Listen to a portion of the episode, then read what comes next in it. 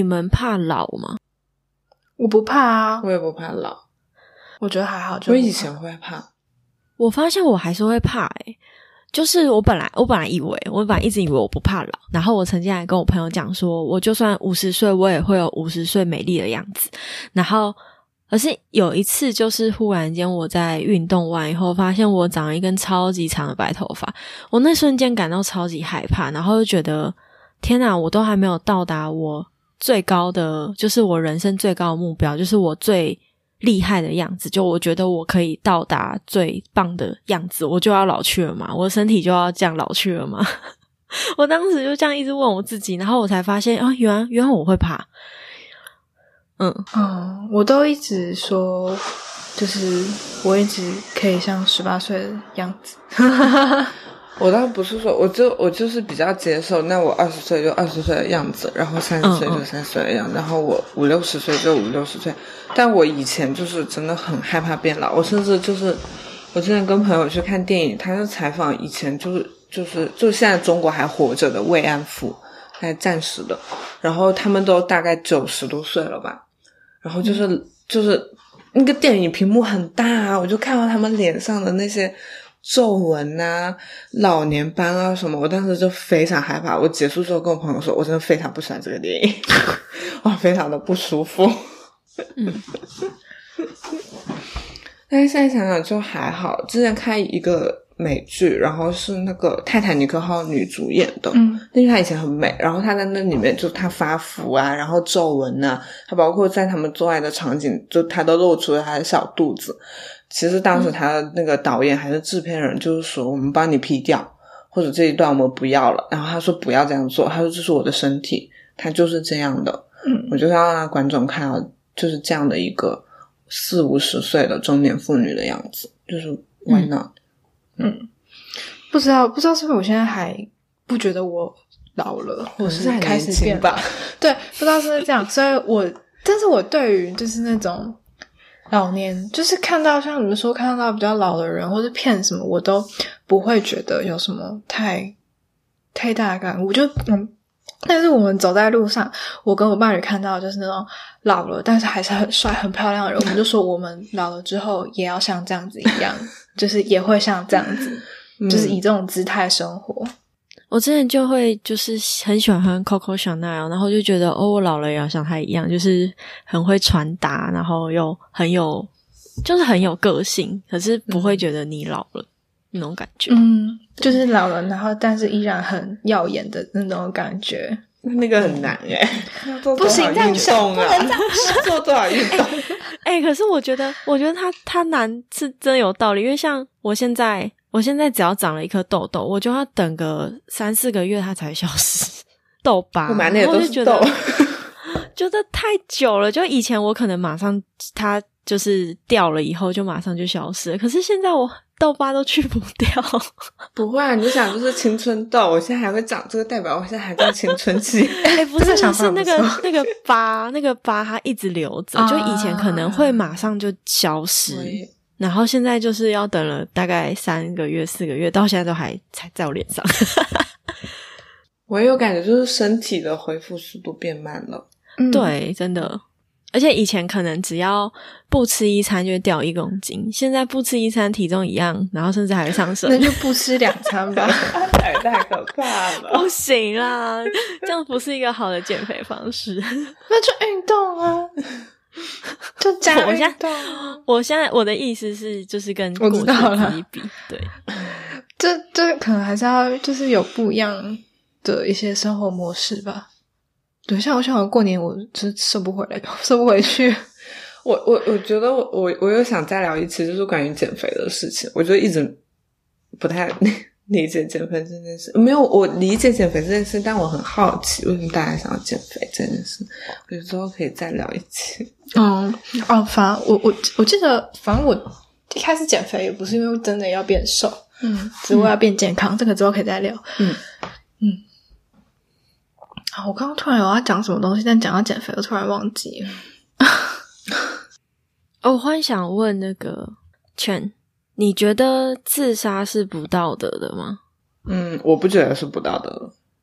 我知道很多地方都觉得不道德。在中国是不是？在中国是，如果你自杀失败了，你要被判刑的，你是犯法的。当然，那要犯谁？他要罚谁？罚我啊！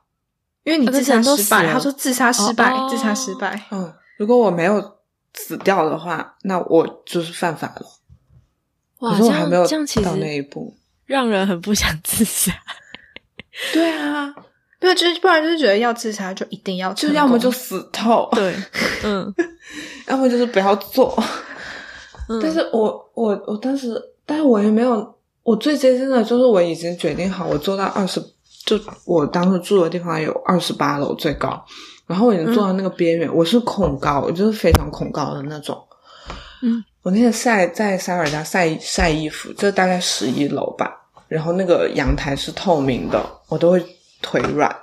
可是我那个时候就坐在二十八楼那个那个楼的边缘，就我的脚是悬空在外面的，然后我在喝酒，我就准备往下跳。可是那个时候就是那天天气非常好，我就看到星空啊，很美，然后就看到那些灯还亮着，然后就突然就想到身边的人了，嗯，就还是回来了，没有往下跳，嗯。可是很多人觉得自杀是不道德的，我不知道为什么。但是因为你你的生命是你自己的呀，就是我选择结束我的生命也是发乎于我的选择，那关别人什么事？嗯嗯，可能就是觉得还有留在世界上的人吧。很多人就是很多国家。我忘了是是中国还是哪里，就是你帮助协助别人自杀，比如说这个人他真的痛苦到不行，然后说你你帮帮我吧，帮我怎么样，然后也是犯法的啊，就等于说杀人的那种感觉。对对对对对，就觉得很扯。嗯，就很像在灰色地带的东西，哦，就像安乐死一样。之前啊，中国有一个综艺聊安乐死吧，然后就被禁掉了。嗯嗯，但我是还蛮想要安乐死的。我也是，嗯，是为什是怎么被禁？就是不可以聊吧，安恋就是不能播吧？哦，就不可以播聊同性恋的也是禁掉了。我之前有看到一个是，就是现在有一个叫做安乐死的仓，就是你可以开开车，然后因为它有它的外形是你可以看到。外面，然后你可以开着开着开到你喜欢的地方，可能海边，或是或是森林里面，然后你就看着你最好最喜欢的美景，然后你按下一个键，你就可以在那个美景之下死掉，太酷了吧！但这不是在台湾吧？我记得台湾台湾 不是啊，这不是在台湾，台湾还没，台湾也没有合法吗？没有，台湾没有那么好像只有北欧有。我知道瑞士有，嗯嗯，就是就好像是瑞士开发的东西，因为瑞士之前就有这个，嗯。我之前就是之前就是身体很差，比较差的时候，我妈妈就说：“你之后就是老了之后你要洗肾啊，什么之类的，就是会就躺在病床上什么。”我说：“如果我到那个时候，我就要去安乐死。”嗯，我也是，我就想说，如果我到了就是一定需要救治，比如说医生告诉我你还有三个月可以活的时候，我才不要在医院住，我就要出去玩，然后我就要到处挥霍，然后我就死掉。嗯，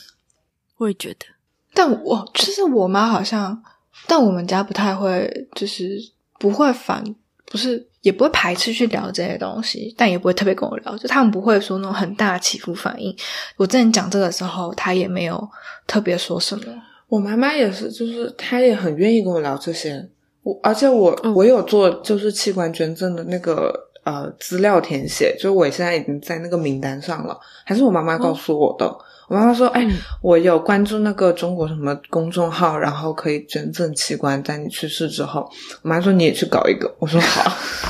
”我们家好像比较不行，我们家还是会怕。哦，我没有，我没有跟我家提过器官捐赠这件事情，但我觉得他们应该随便我。不仅仅器官捐赠啊，可能就是有关死亡的话题，他们都。会避开，嗯，但我觉得你越避开，就越会害怕他，嗯，对啊，对吧？但我觉得他们比较像是，嗯，受伤了，然后他们不知道他们自己受伤了，所以他们才会避开关于死亡的事情，就他们并没有真的很坦然的去接受死亡是什么，哦，就可能自己亲边身边的亲朋好友有遇过。嗯嗯嗯，嗯，可能等老了之后，就会发现，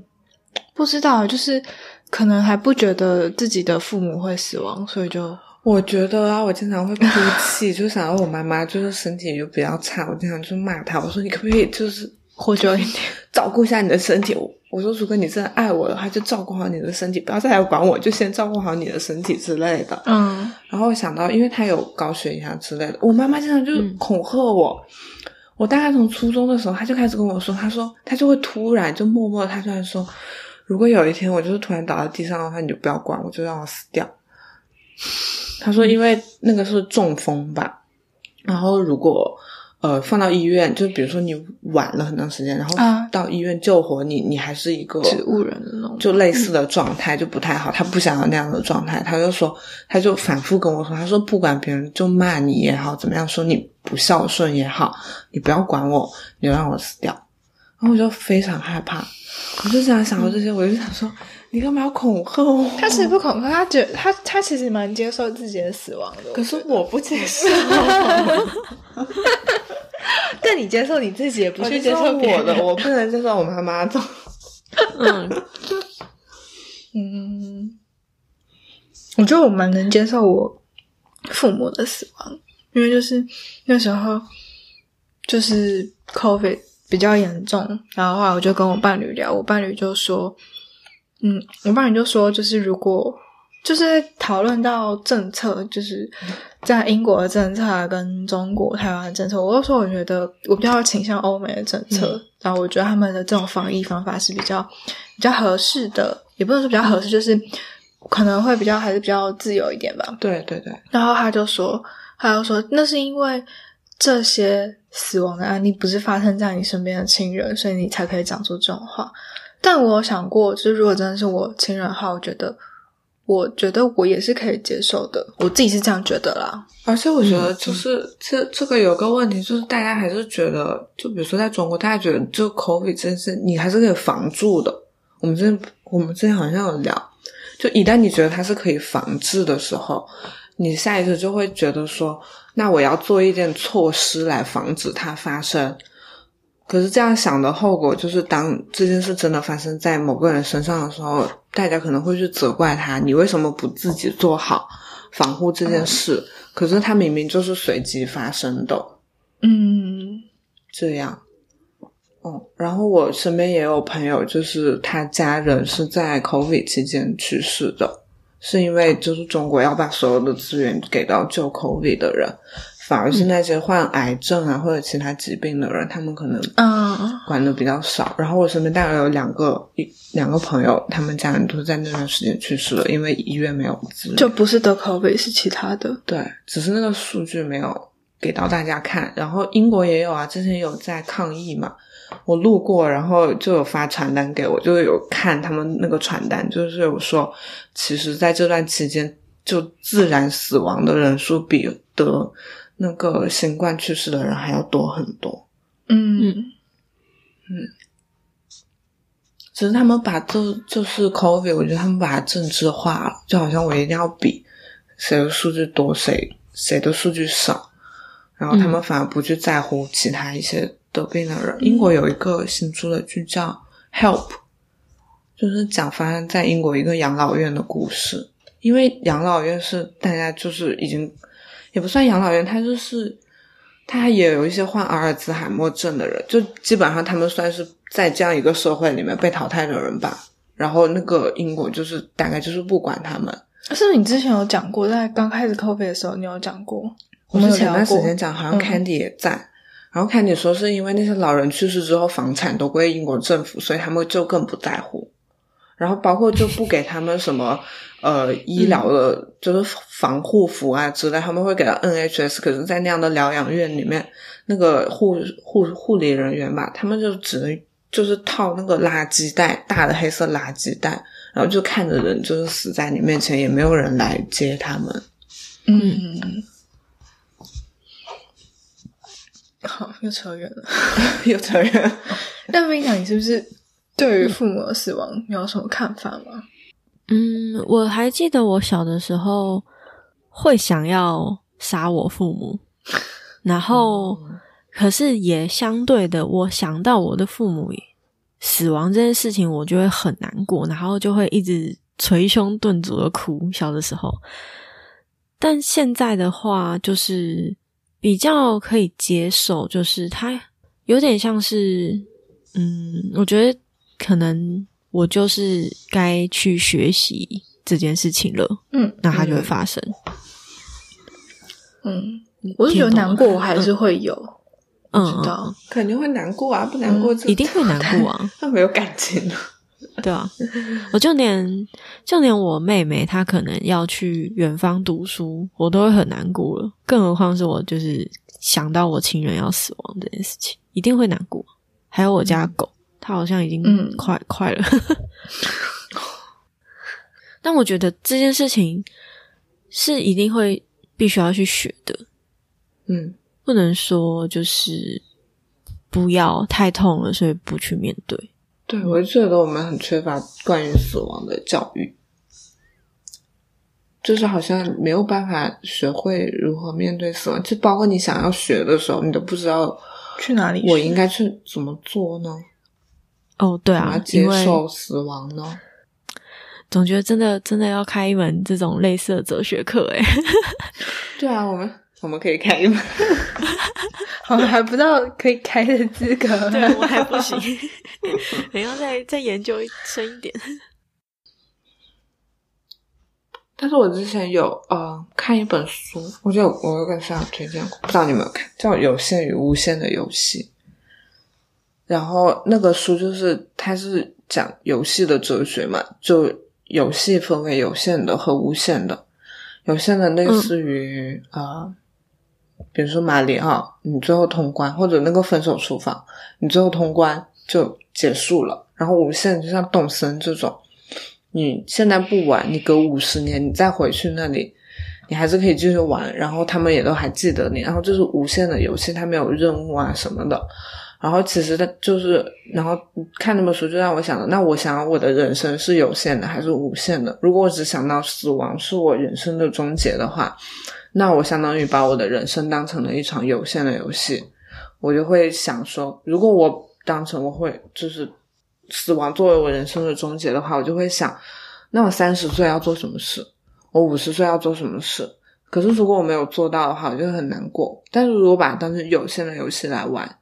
就是我不管死亡这一件事情，或者我接受它，或者不用它来衡量我的生命的话，我就会想，那我当下要做什么事情，可以让我更满足，或者怎么样让我能够延续我这一场有无限的游戏。嗯那样心态就会啊转变很大，就把人生过成动森一样就好啦。就是想干嘛就干嘛，也不用做任务，就反而没有那么在意死亡这件事情了，而是更专注到当下嘛，或者说，嗯，我要创造出什么，然后呃，让我自己觉得很满足，这样，嗯，那个书就给我启发还蛮大的。那你觉得？你觉得你的人生是有限的还是无限的？我希望把它过成无限的，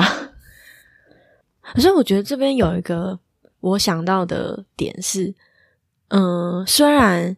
我也想要把人生过得像动森一样是无限的，但我发现，就算可能我现在呃吃好住好，然后呢可能不用工作，有很多的钱，我生活中还是会有莫名其妙一堆的事情跑来要我去打怪。但是也有可能就是无限，它是包含小的有限啊，只是它整体是个无限的嘛。然后它小的，它可能偶尔会有有限的出来，让你去克服或者让你去打怪，就也是 OK 的。只要你知道你是在无限的情况下就好啊，你不会想着哦，我马上就是这个这个游戏要结束了之类的。嗯。我之前我这几天玩那个宝可梦，就是我不是我就玩那个主线嘛，嗯。然后突然就是打完了，结束了，我就非常的失落。但结束其实还有主线给我，嗯。然后那个时候我就会特别害怕，我现在就是特别害怕去做主线，怕做了这个游戏就结束。对我怕它结束，所以我去做一些别的事情。然后这些别的事情，反而其实是你在做动身的时候，它就是这样的呀，就是它都是别的事情，没有人告诉你你一定要做什么，你一定要完成这个，你一定要去抓十只宝可梦之类的。嗯，懂了。就是就害怕，就是就害怕人生这场，去就是这个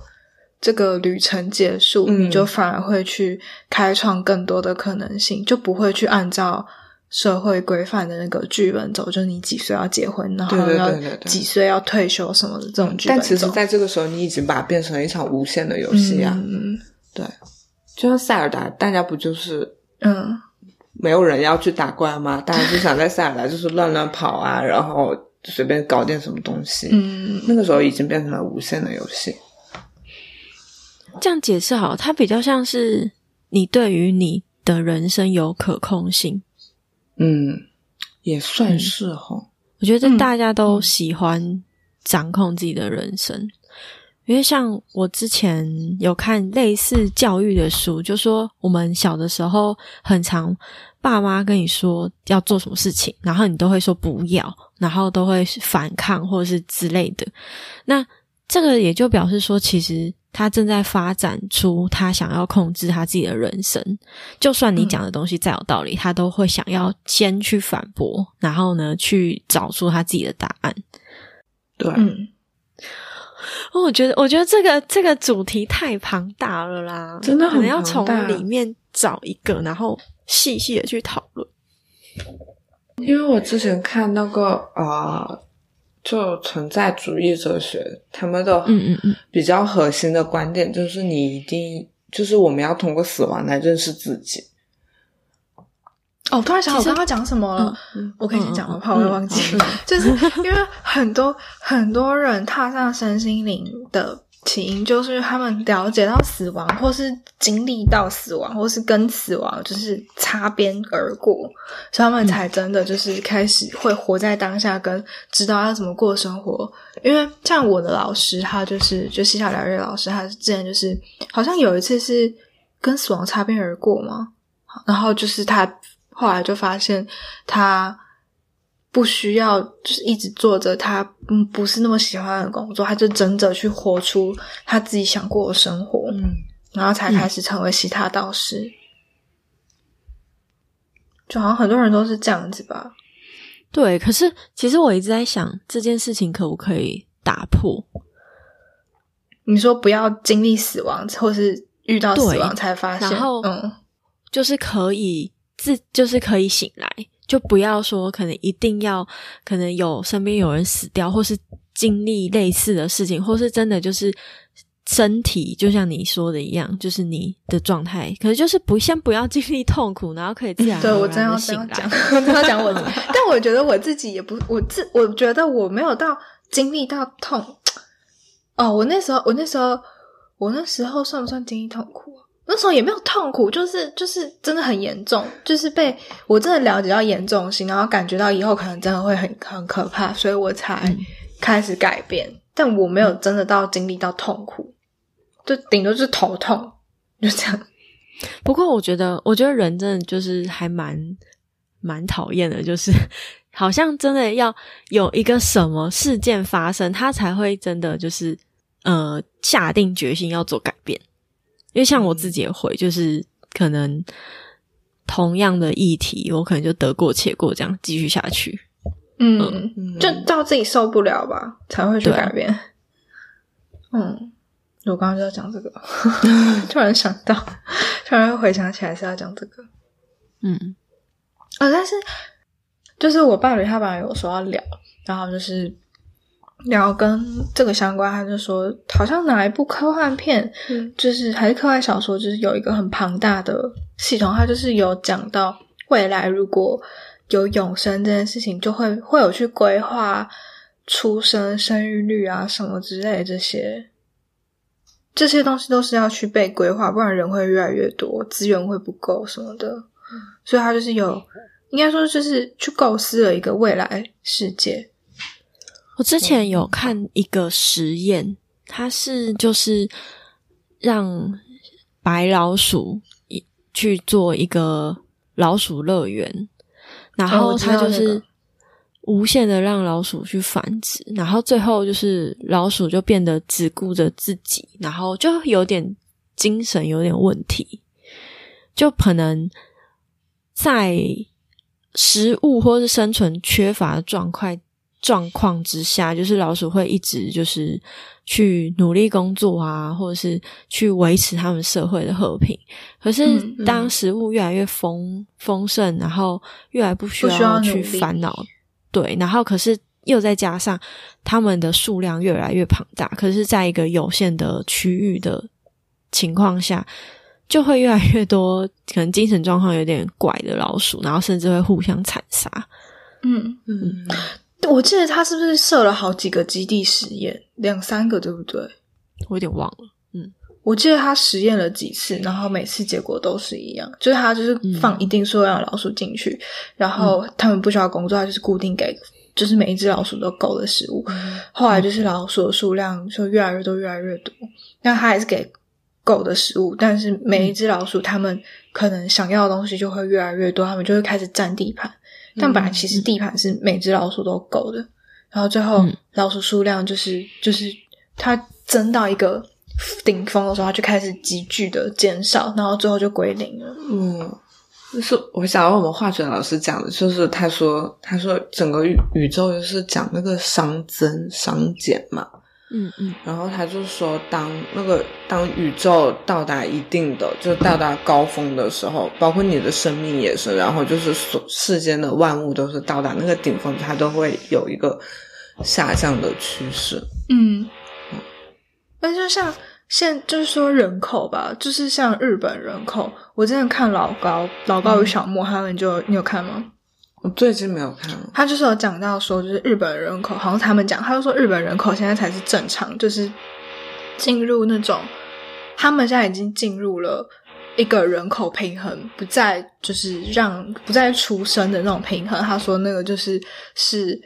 现在可能就是说进步的人类或是进步的社会国家还，是很严重啊。对，但是就是好像他说，就是比较进步的国家，这个平衡好像是正常的吧？我记得那时候是这样看，就有点久，有点忘记。但是我记得他是说，这个状态是